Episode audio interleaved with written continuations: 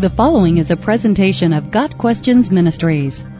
What does the Bible say about depression? How can a Christian overcome depression? Depression is a widespread condition affecting millions of people, Christians and non-Christians alike. Those suffering from depression can experience intense feelings of sadness, anger, hopelessness, fatigue, and a variety of other symptoms. They may begin to feel useless and even suicidal, losing interest in things and people they once enjoyed.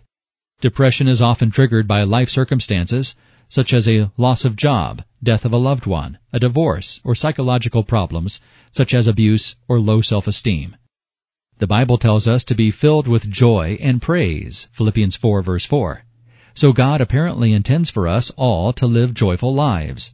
This is not easy for someone suffering from situational depression, but it can be remedied through God's gifts of prayer, Bible study and application, support groups, fellowship among believers, confession, forgiveness, and counseling. We must make the conscious effort not to be absorbed in ourselves, but to turn our efforts outward.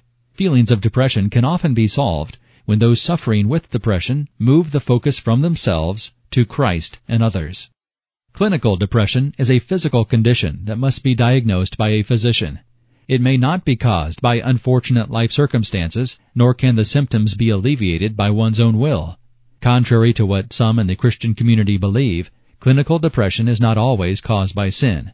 Depression can sometimes be caused by a physical disorder that needs to be treated with medication and or counseling.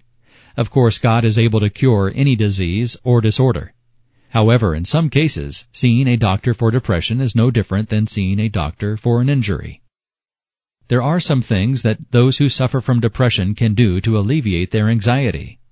They should make sure that they are staying in the Word, even when they do not feel like it. Emotions can lead us astray, but God's Word stands firm and unchanging. We must maintain strong faith in God and hold even more tightly to Him when we undergo trials and temptations. The Bible tells us that God will never allow temptations into our lives that are too much for us to handle. 1 Corinthians 10 verse 13. Although being depressed is not a sin, one is still accountable for the response to the affliction, including getting the professional help that is needed. Through Jesus, therefore, let us continually offer to God a sacrifice of praise, the fruit of lips that confess His name. Hebrews 13 verse 15. Got Questions Ministry seeks to glorify the Lord Jesus Christ by providing biblical answers to today's questions. Online at GotQuestions.org.